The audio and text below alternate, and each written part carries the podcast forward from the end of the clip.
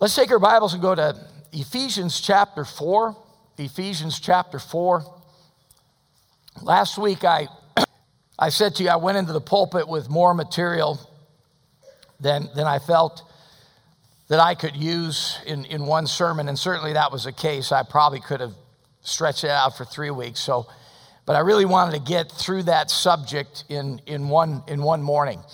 Uh, this particular message is more of an expository out, uh, message. Last week was a topical message. Uh, we talk about these things in our Bible Institute with our uh, preacher students, and that was a topical message. So I really felt like God wanted me to wrap that up uh, in one week. Th- this particular message is more of an expository message. We're going to take a portion of Scripture and we're going to take it apart a piece at a time and look at it carefully in great detail. So if we get done today, great. If we don't, uh, there's always next time. And it is the Bible, amen? So I really don't think as Christians we can spend too much time in this book. So it's, it's likely we, we won't get it all done today, but we'll find a good landing place. I, I want, I want to talk to you uh, to, this morning on the subject of, of pleasing the Holy Spirit. Pleasing the Holy Spirit. You know, I think sometimes the Holy Spirit he, he, gets, he gets the short end of the stick as the three members of the Trinity. And we all know that God the Father is God and, and, and the Lord Jesus Christ is deity, and, and, and they're prominent in Scripture. And Christ came to this earth uh, for uh, 33 and a half years. And, and the Holy Spirit is as much God as those two other members of the Trinity. He, he's a person of the, of the Godhead. But but by his very nature and, and what he does, he takes, he takes a back seat, if you will. And, and Jesus was talking in the Gospel of John, and he said, uh, when the Spirit comes, he's not going to speak of his own, but he's going to he's going to speak of me. He's going to speak of mine. So it's interesting. The Spirit glorifies the Son, the Son glorifies the Father, but the Spirit seems in many ways to stay in, in the background. Now, that doesn't mean he isn't there and it doesn't mean he isn't talked about in God's word, but it, it's just uh, his nature. And so, this particular portion of scripture features the Holy Spirit uh, as, as one of the members of the Godhead. Now, let's get the context here and start in verse 22. 22, the Bible says that ye put off concerning the former conversation the old man which is corrupt according to the deceitful lusts. Now, uh, I'm not going to get into a, a lesson on the two natures, but the old man is what you were born with. It's often called the Adamic nature. It's the sin nature. It's the fact that we are, we are born sinners. Uh, do you ever notice you don't have to teach a baby, teach a child how to sin? Uh, they just come by it naturally. And, and, and so it, it is because of the, the old man. And then the Bible says, and be renewed in the spirit of your mind, verse 23. And now we're going to shift to the new man, verse 24, that you put on the new man, which after God is created in righteousness and true holiness. All right, we got the old man by the first birth. It, it, it was a, a, a sinful nature. And by the way, your old man can do no right. That's one of the big fallacies of religion. Religion tries to clean up the old man. Salvation crucifies the old man and gives you a new life and a new man, Christ in you, the hope of glory. But if you ever notice that religion tries to scrub up the old man with rules and regulations, but that old man always kind of bursts through that little veneer, doesn't he? Kind of burst through the, uh, the little veneer. I remember uh, my uh, family, we, I was raised a Roman Catholic, and we would go to Mass in the morning. And, and I mean, for me, it was just literally just surviving that sort of mundane uh, ritual and enduring it. And, and when it was over with, it was sort of ironic. At the end of the Mass, the, the priest would say, The Mass has ended, go in peace. And our response on the little cue card was, Thanks be to God. That's exactly how I felt. Thanks be to God, let's get out of here. And uh, I was watching the other day after the service, so many of you hanging around and hanging around after the service and fellowshipping out in the foyer. And when the weather's nice out in the courtyard area, and sometimes here in the aisles. And sometimes our guys that are shutting things down will actually have to turn the lights off after about 45 minutes to get you out of here. Well, it wasn't that day, it wasn't that way with us. Man, I tell you what, everybody would hit hit for the the uh, the exit and get to the parking lot and jump in your car, and it was like the Indy 500 start trying to get out those exits, and everything would get jammed up and backed up. And my dad's saved now. I'm going to tell you, my dad's a witnessing Christian. He'll witness anything that moves, but he wasn't then. None of us were. And he'd start cussing up a blue streak. And my mom would say, Don, Don, we just came out of church. but that's what religion is, amen? Religion just, just kind of gives you some do's and don'ts and tries to, to tame that monster, but you can't tame it.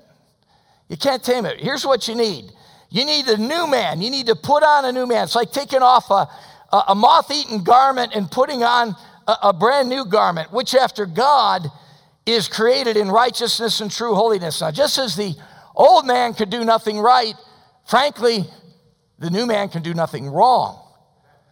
That's the good news, folks. And that's why I don't care. Uh, talking to the men last night uh, about pornography. And, and when people get addicted in vice of any sort, there's that sense that, well, I, I'm so deep in this hole, there's no way I can change. I'm going to tell you something right now. When you get born again, you get saved, you've got a new man, and you can overcome any sin. Because it's Christ in you, the hope of glory. It's not the effort of the old man. It's not the effort of the old man. God, and, and it's not trying to clean up that. God just says, I'm crucifying that and I'm burying it and I'm raising you a new man. And so you come out, Christ in you, the hope of glory. Verse 25, wherefore putting away lying. Uh, speak every man the truth with his neighbor, for we are members one of another. Be ye angry and sin not. Excuse me. Let not the sun go down upon your wrath. Uh, by the way, notice that. Be ye angry and sin not and let not the sun go down upon your wrath.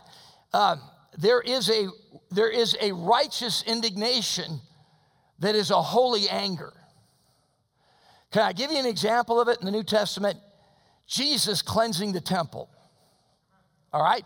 When Christ was knocking over those tables, knocking over the tables, folks, literally just, I mean, when you read that, do you picture? He takes the table and just knocks it over. Big tables, money, and all kinds of paraphernalia on. Things are going flying, and he's driving the animals out of there. And, and, and, and, he, and he take the Bible, one, one, one narrative said he took a, a scourge, a whip, and he drove the animals out. And he says, You made my father's house a den of thieves. Folks, he didn't say that gently. He, he was angry and it was a righteous indignation. Be ye angry and sin not. Uh, there is a time for the right kind of anger. But notice the back half of the verse. Let not the sun go down upon your wrath. And we're going to talk about that. We're going to talk about our own sinful wrath when we crusade for our own cause. See, when Jesus, when Jesus cleansed the temple, he was doing that for the Father. And the Bible says, The wrath of man worketh not the righteousness of God. And that's what we see in the back half of this verse.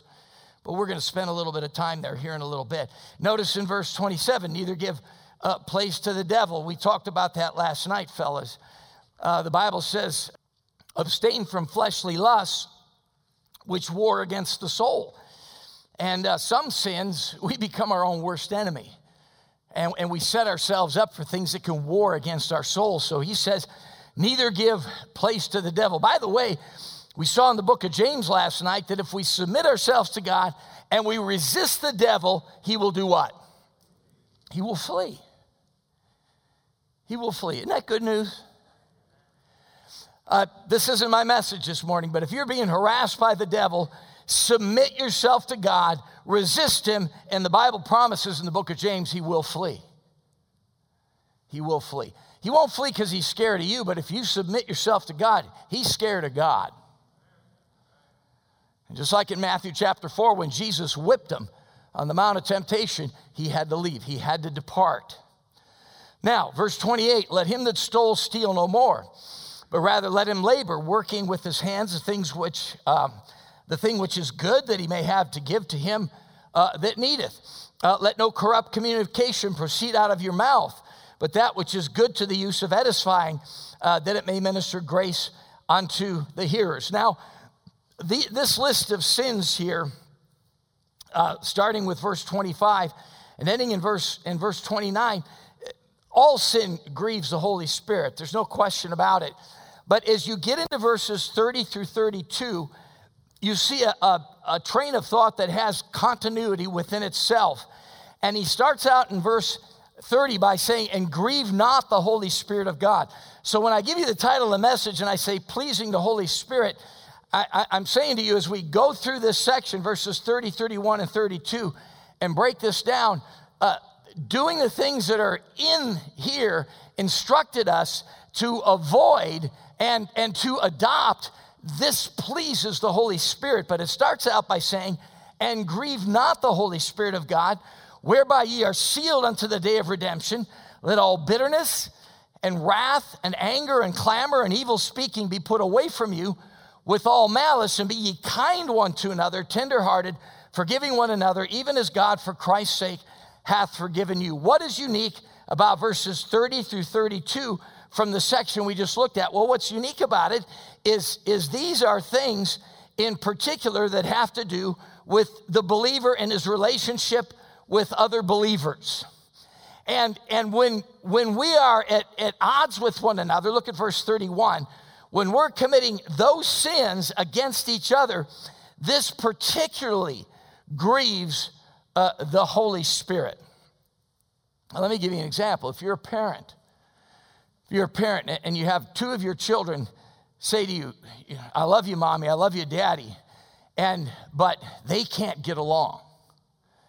Now, I, I, I know, you know, sibling rivalry is, is part of growing up. I get all that. But I mean, they just they just will not get along.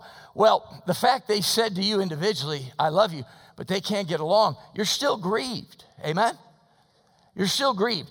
And, and when I think of all these things here in this section of scripture, verse 31, and I think of believer committing these sins against another believer, it's almost like the tragedy of the Civil War where it was brother versus brother.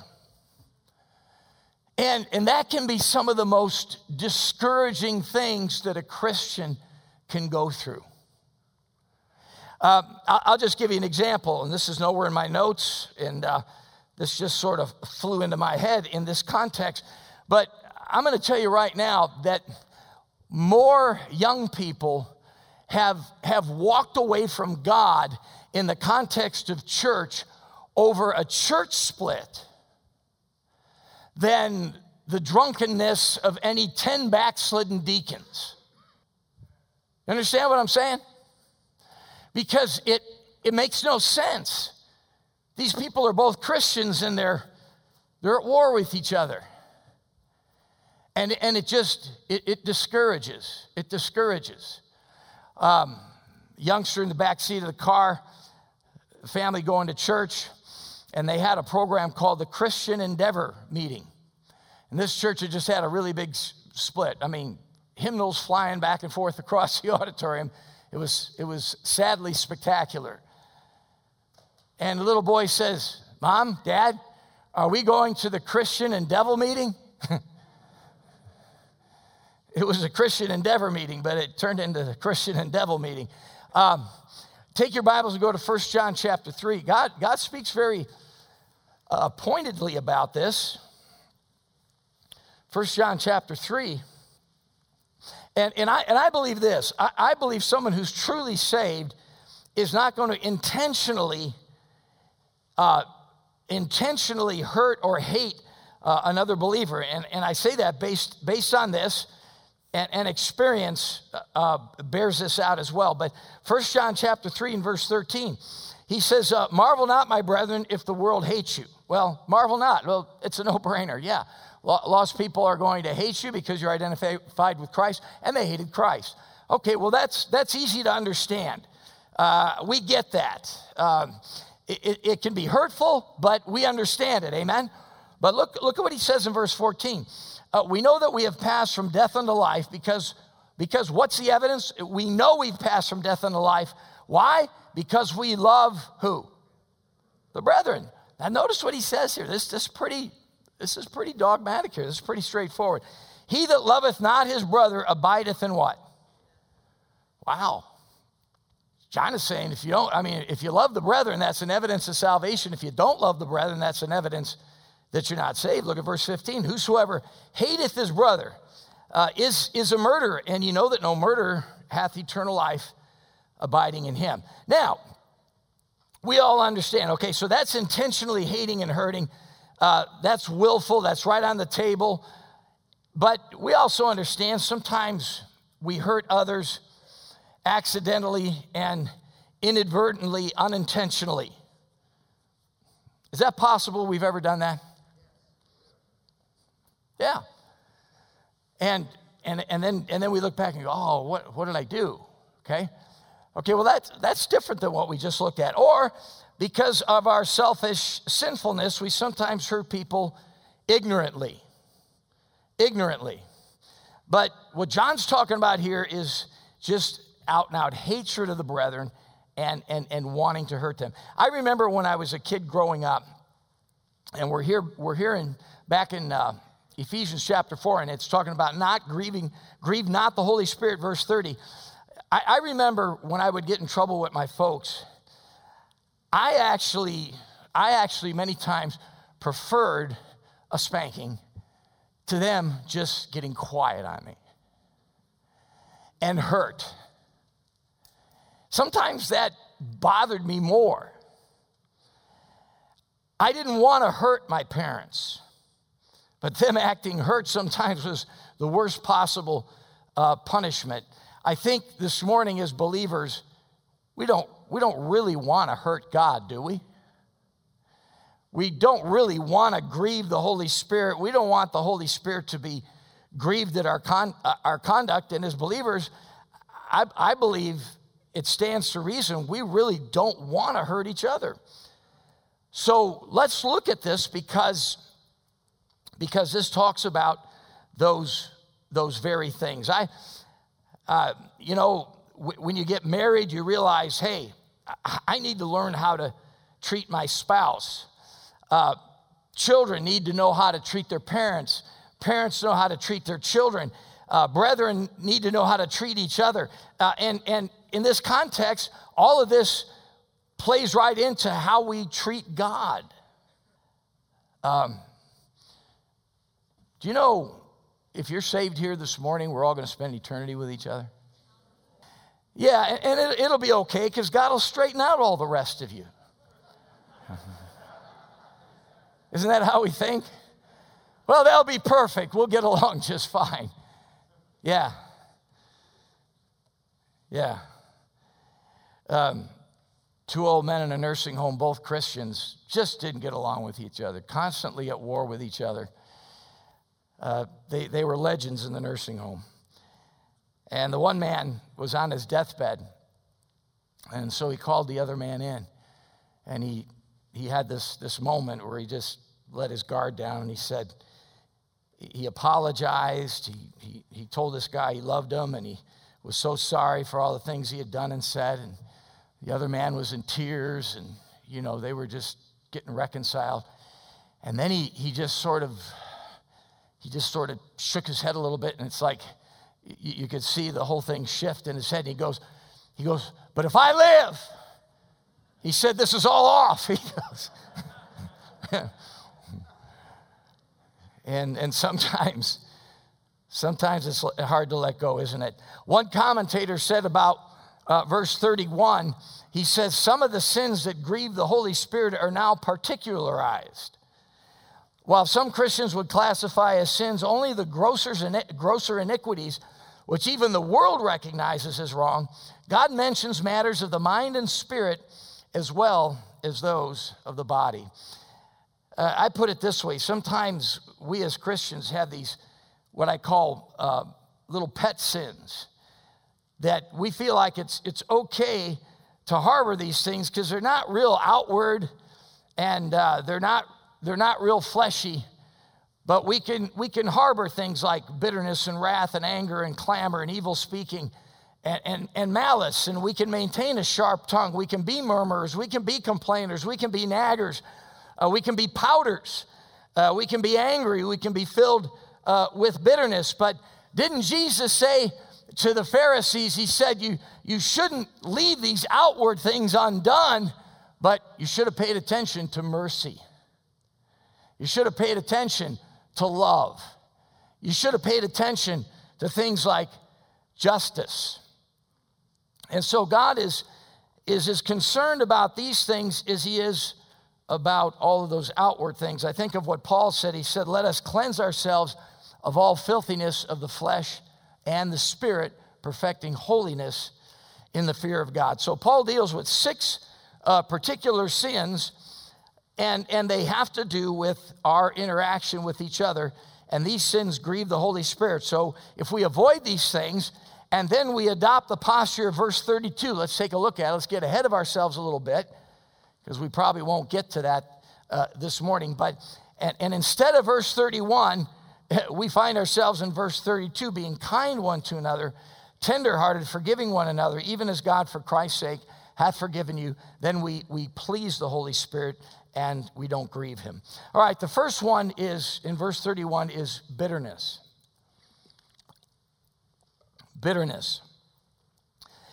It's the advanced stage of a sinful reaction to betrayal or disappointment, or perceived betrayal and perceived mistreatment. Envy is associated with bitterness. The Bible talks of bitter envy.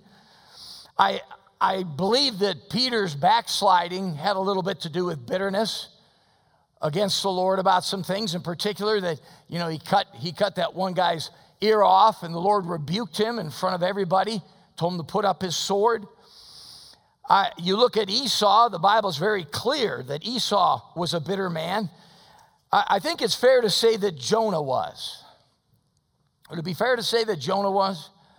I mean, here's a man that was called to preach. He's an evangelist, and he preaches, and a whole city gets right with God, and, and he goes and pouts because he just hated those people so much.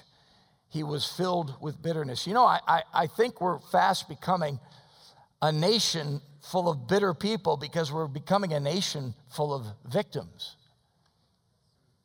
And, and, and not only are we a nation full of victims, bitter at each other, but Many people are bitter at God. You know, folks, we can't control how people treat us, but we can control our reaction to that treatment. Is that not true?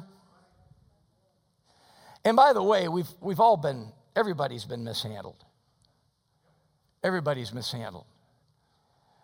You know what? You say, well, I, you know, I, I wasn't, my parents didn't do this for me, my parents didn't do that. You know, uh, my dad dropped me on my head. My mom fed me goat's milk. And I had a teacher in the first grade told me I was stupid. Well, you know what? By the time you're 40, it's time to let that, let that go. But there are guys that will charge you $200 an hour as you lay on a couch to dredge all that up and make you miserable again. Isn't that a little ironic? Bitterness. Uh, we talked about when we, st- we were studying Judas Iscariot and we talked about his betrayal, betrayal of Christ. We talked about this cycle we go through the, the shock and then the disbelief and then the sorrow and then the anger. And, and, and that's, the, that's the fork in the road right there is anger. And we either, we either go to bitterness, which is a real trap and a real deep ditch, or we go to forgiveness and healing and start bearing the fruit of the Spirit. Someone once said, What is forgiveness? It is the sweet smell a flower gives off when it's trampled.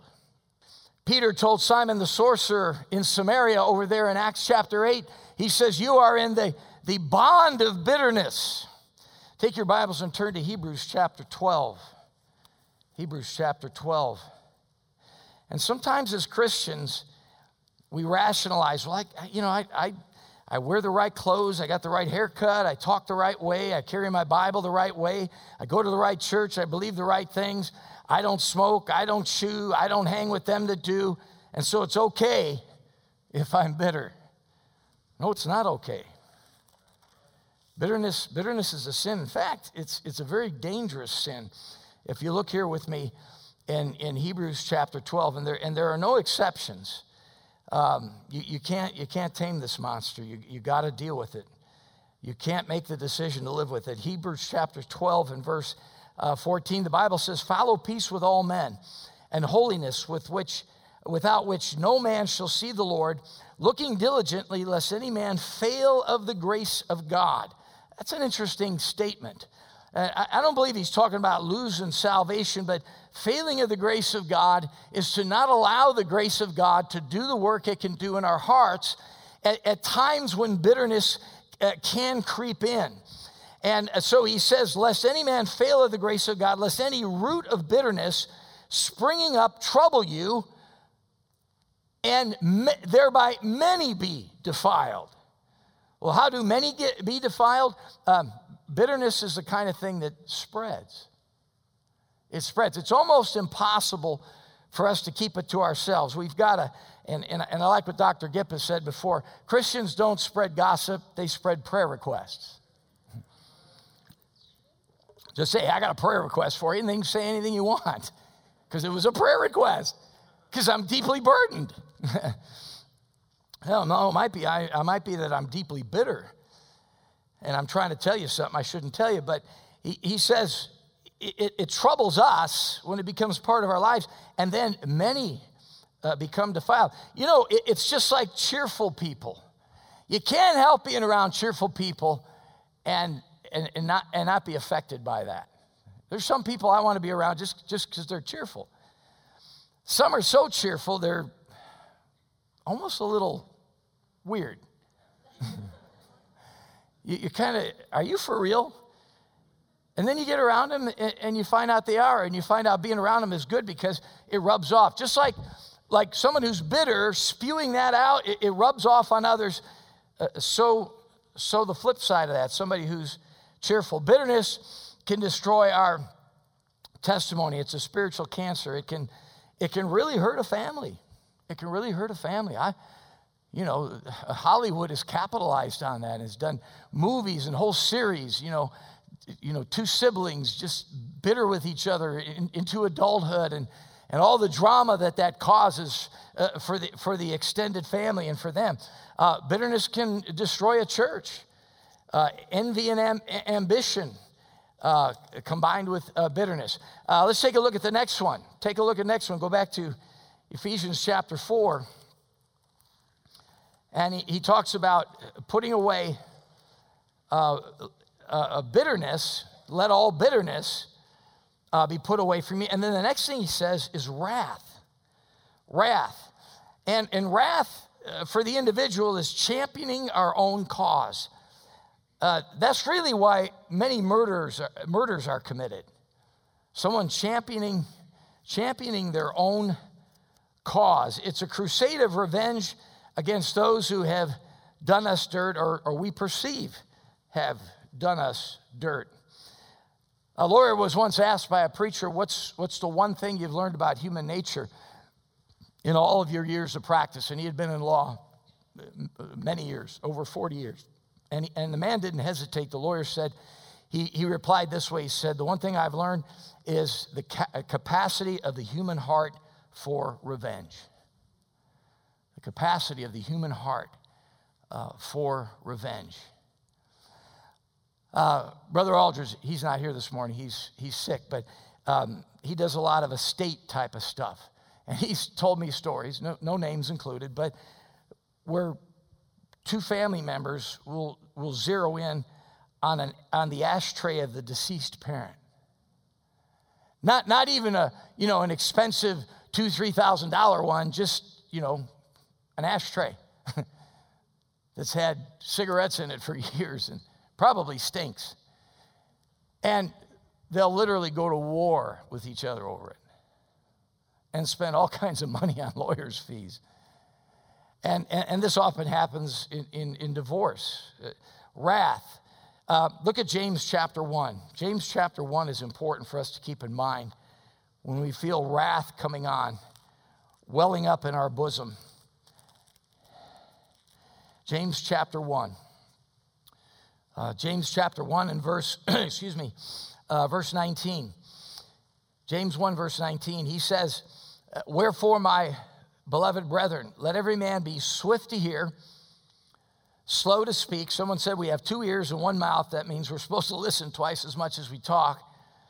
And then notice this slow to wrath. Slow to wrath. I, I haven't written, a lot of times, if I get what I would call a poison, uh, poison pen letter, and, and by the way, constructive criticism is a welcome thing. Charles Haddon Spurgeon said he regretted the anonymous letters he got that were good constructive criticism because uh, he didn't know who to thank. so, uh, and, and you know, there have been a few times where I, I, I was tempted to reply harshly. And so, what I learned to do early on was write a draft of the letter and then sleep on it. And then look at it the next day. And usually, what happens is I modify it. And then sleep on it again and look at it the next day. And then the final stage is get one of my secretaries and let them look at it. And you know what happens to most of those letters? They never get mailed. Because after just thinking and waiting, you realize is this really necessary? is this really going to go anywhere? Is this really going to help? I've told you the story before, but I'll say it again. Uh, Charles Haddon Spurgeon had a friend in the ministry, and uh, this man had written a tract, Come to Jesus, that was very instrumental in a lot of people coming to Christ in England in his day. And he got into a quarrel with another minister, and they started writing articles back and forth in various publications. And it started to get a little nasty, and so he wrote this article and he handed it to Brother Spurgeon. He said, I'd like you to read it and tell me what the title should be. And Brother Spurgeon read it and got back with him and he said, I think the title should be Go to the Devil by the author of Come to Jesus.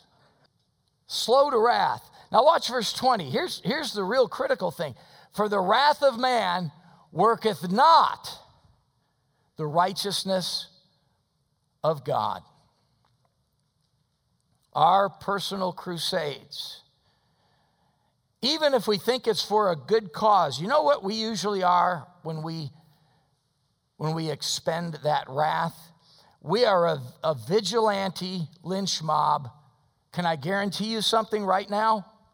Without all the facts. That's the danger of a vigilante lynch mob. Is I guarantee you they never have all the facts. And neither do we. You know who does? That, that's why the Bible says in the book of Revelation, chapter 16 and 19, twice this phrase is given, and, and it's, it's chorused out of heaven by the angels True and righteous are thy judgments. You know what? That's why God can expend wrath upon man and upon the world, because when he does it, it is truly, truly merited. When we do it, we don't have all the facts. Oh, in this situation, you don't have all the facts. You, my friend, this morning are not the exception to the rule. And so the Bible talks about putting away wrath. Um, Paul told Timothy, he said, I will therefore that men pray everywhere, lifting up lifting up holy hands without wrath and doubting. Um, the Bible says in 2 Corinthians chapter 12, Paul writing to the church at Corinth, For I fear lest when I come I shall not find you uh, as such as I would, but that I shall be found unto you such as ye would not, uh, lest there be debates, envyings, wraths, strifes, backbitings, whisperings, swellings. That's an interesting one, and uh, uh tumults. Let's go back to Ephesians 4. So we've seen bitterness, we've seen wrath. Now the next one is, is anger. is anger. And a lot of people with anger problems don't understand how bad it really is, and they'll often rationalize, and it's usually men. There, there's certain sins that seem to gravitate toward genders, but it can be women, but a lot of times it's a man. And, and his, his attitude is, well, I, yeah, I know I blow up, uh, but it's only once in a while. Uh, do you realize a, a hand grenade is only made to blow up once? And if you want to know what anger is all about, just put a D in front of it. Just put a D in front of it. Anger can breed wrath and bitterness. The Bible says, Anger resteth in the bosom of fools. If it finds a lodging place there, and, and let me address the men here men, our power, our physical strength is to protect not to intimidate our family, our spouse. Mister, if you hit your wife, if you push around your wife, someone ought to splatter your nose all over your face. Can I just be blunt with you? I think that would be the solution. God didn't give us that strength to intimidate but to protect. To protect. And, and we shouldn't be ticking time bombs. People shouldn't be afraid to be around us because they don't know when we're going to blow. Uh, that would be anger. Look at the next one clamor. Clamor. Um, I looked this one up in, in the Webster's Dictionary. It says it's a great outcry, noise, exclamation made by a loud human voice, continued or repeated or by a multitude of voices, it often expresses complaint and urgent demand. Uh, scorners in the book of Proverbs are oftentimes very uh, clamorous, and they're accusers. They're accusers. They teach with their fingers, as the Bible in the book of Proverbs says, always pointing you at look at them, look at them, look at them, look at them. But you know, when I'm doing this, I've got three pointing at me. And the Bible says the devil is the accuser of the brethren. I sure don't want to do his job, amen? Gal came back to the store one day and she was very dissatisfied with the product. And she kept going on and on, and no matter what they did, they gave her a refund. They, uh, they, they tried to be nice to her, but she continued as other customers were trying to get to the counter. And finally, finally, the guy behind the counter said, How about if we fire the manager, shoot the owner, refund your money and burn the place down. Would that work? probably not. she probably would still have been upset. The Bible says a foolish woman is clamorous, she is simple and knoweth nothing. Um, that little girl that, and they wrecked her life, Greta Thunberg, she's got problems. But boy, she's clamorous. You ever watched her speak? She's clamorous and angry. We're all guilty of very terrible things. I get done listening to her, I think, okay, well, I'm supposed to cool the world off by myself. Okay, I'll get started right now because she's pretty mad. She's pretty mad at us older people, what we've left to the next generation. So I'm just going to get started.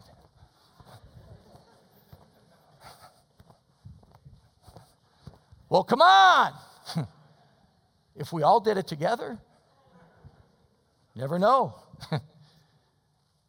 clamorous. Clamorous. Do you know the media is clamorous?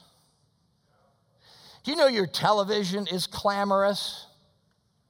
Do you know this thing is clamorous? Do you know what I did the other night? My wife and I went out for dinner, and I left this at home. or as Richard Nixon used to do.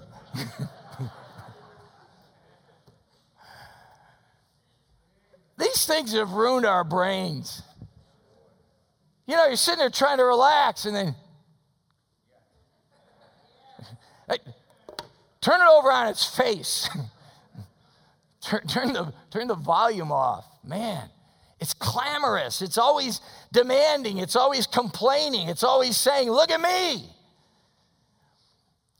They, they have the gall to tell us that when commercials come on television, they don't turn the volume up.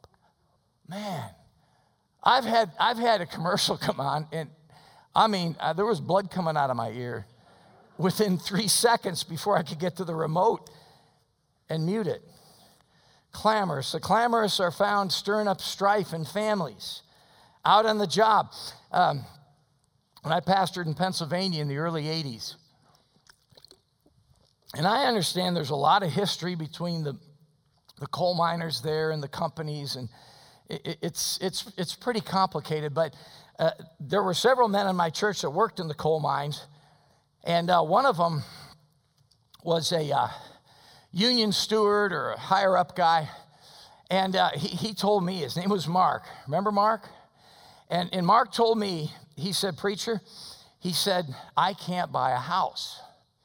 And I said, Why, Mark? You make good money. He said, Because here's the reason we have two year contracts.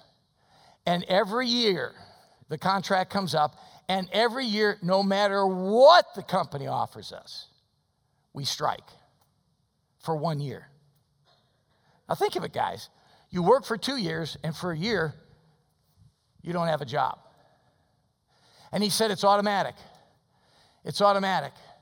He said some of those guys in southwest Pennsylvania in the mines and, and, and uh, West Virginia there, it's just automatic. They, they hate the company and they're going to strike. You know what that is? That's clamorous. That's just clamorous. It's without reason. Uh, the clamorous are found stirring up strife in families, on the job, uh, in government, in churches. Their opinion is so important their cause is so important that everyone must drop what they're doing and jump to their attention, but their insistent demands never end, nor can they ever be satisfied. I think of the tumult that stirred up the crowd to crucify the Lord Jesus Christ. That was a clamorous bunch. It was the same ones that, that doomed Jerusalem in 70 AD against Titus of Rome. It, it's, it's the riots in Portland, it's the riots in Seattle. It's BLM, it's Antifa. One Antifa guy was holding up a sign and it said, We cannot be governed. I believe that was probably true. Clamorous. Clamorous. Look at the next one evil speaking. I think this one is self explanatory. The Bible says, in Titus chapter 3, speak evil of no man. James tells us in James chapter 4, speak not evil one of another, brethren. He that speaketh evil of his brother and judgeth his brother speaketh evil of the law and judgeth the law. But if thou judge the law, thou art not a doer of the law, but a judge. But a judge. Someone said, Great minds talk about ideas. Good minds talk about things. Small minds talk about people. And you know what? If you live long enough, somebody's going to speak evil of you. Can I give you a recommendation? Don't be sensitive. I like what Brother uh, Summerdorf said. We don't have to take offense. If somebody gives offense, we don't have to take offense and we can, we can remember that sometimes we've spoken, we, we've spoken some ill-advised words, but don't, don't have a sensitive spirit. Someone tells you you look funny, just ask them, have you looked in the mirror lately? and, you know, I, I, saw a guy with a, uh, a t-shirt one time and said, I'm fat, but you're ugly and I can go on a diet. I saw another guy with a t shirt, and I mean, he had a big pot belly. And it said, No, I'm not on steroids, but thank you for asking. But evil speaking is deliberate intent to hurt. In this context, believe it or not, it's to the face, but we all know that sometimes it's behind the back. And uh, girls can be pretty, pretty cruel with the insults. Guys can do it too. I think social media has made some guys kind of girly. Amen. Amen. You know, I mean, with the guys, you know, the guy that didn't make the team walks up to the three guys that did, and oh, it's great that we made the team. You made the team. You made the team. Oh, you didn't. Huh. Or, or with the girls, you know, oh, I forgot you weren't, you, you weren't invited. You weren't invited. Does that somehow make us feel bigger? Does that somehow make us feel bigger? I, uh, I went to parochial school uh, through the fifth grade, and uh, I just, I, I, was, I was ADD, D, D, D, D, D, D, before anybody had ever labeled anybody ADD. And I would just get up out of my seat and, why am I telling everybody this, Carol? Why am I doing this? And I'd get up, and the idiot that designed this school, the whole one wall was big windows. From the top of the heat register all the way to the ceiling, they didn't bargain on kids like me in the class. I'd be sitting there in the, and finally I'd just get up and just look out the window. There was no drool pooling at my feet, okay? I promise you this, okay? Don't get the wrong idea. And I was like, and this teacher of mine in the fifth grade, I was the Antichrist. And I just, I just was distracted. I, maybe she was, a, maybe she, I don't know. Maybe she was a boring teacher. I don't know. But anyways, my, my folks put me in public school, and I got put in that, that class. I got put in that class. I would call it the misfits class. And Mr. Archambault was my teacher. And I really enjoyed Mr. Archambault, and I broke out of it, and I never became valedictorian, but you know, I was a B, B plus, A minus student the rest of my grade school and high school year, uh, years. And I remember one time, one kid said to another kid in that class, he called him stupid. And Mr. Archambault, that apparently was his hot button. And he lost it. And he took this kid, and this is back when, well, teachers had a little more latitude, let's just put it that way. And he drugged this kid out into the hallway, and, and I think everybody in school heard this. But he, he started, nobody is stupid, bam. Nobody is stupid, bam, against the locker. And I think it was the back of the kid's head hitting the locker. I mean, I'm, I'm not saying one way or another whether that was good or bad, but I'm just saying that's what he did. And he just really, and, and I guarantee you, nobody the rest of that year said the word stupid. In fact, I don't think anybody ever thought the word stupid. But, but can, can I say this? I'm working on a message and I'm just working on it, but let me just throw this out to you. It's called How to Treat the Weaker Vessels in Your Life. Do you know there's weaker vessels in your home? Do you know there's weaker vessels where you work? There's weaker vessels in the neighborhood. There's weaker vessels in church. And most of us know back in the old days how they would send a canary into the mine to check and see if the air was good, because the canary was very sensitive to those gases that could be released in the mine. And you know what some of the slow, some of the awkward are to a church? They are the canaries in the mine. And when God gives a church those kind of people, you know what? He is honoring that church. He is saying, I trust to send them there because those canaries will survive. There's enough love there. There aren't those poison gases that would kill somebody that's that sensitive. Can I say to you this morning, young people with each other, there's always going to be awkward kids in the group. Can I tell you who they are? They're every one of you. Okay? Even you, if you think you're king of the hill, to us adults looking at you, we are right there with Mark Rogers when he uses the phrase almost people. You know what we need to do? We need to be patient with each other. We need to be patient with each other. And you know something? At the very least, what we owe each other is to love each other. And even if some of us aren't each other's favorites, by the grace of God, we must be civil and kind and courteous and polite. Because church, of all places, should be a refuge from that kind of stuff. Amen? Adults and young people alike, it should be a refuge from those kind of things.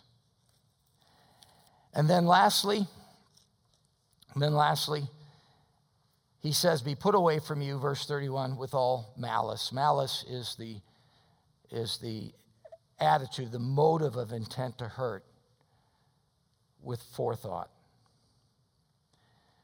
And then he says, Be kind one to another, tenderhearted, forgiving one another, even as God, for Christ's sake, hath forgiven you. You know what that is? That's the body ministering to itself in love. And, and we'll talk about this next time we get together on this. But didn't, didn't Jesus say somewhere in the Gospel of John, he said, By this shall all men know that ye are my disciples if you have what?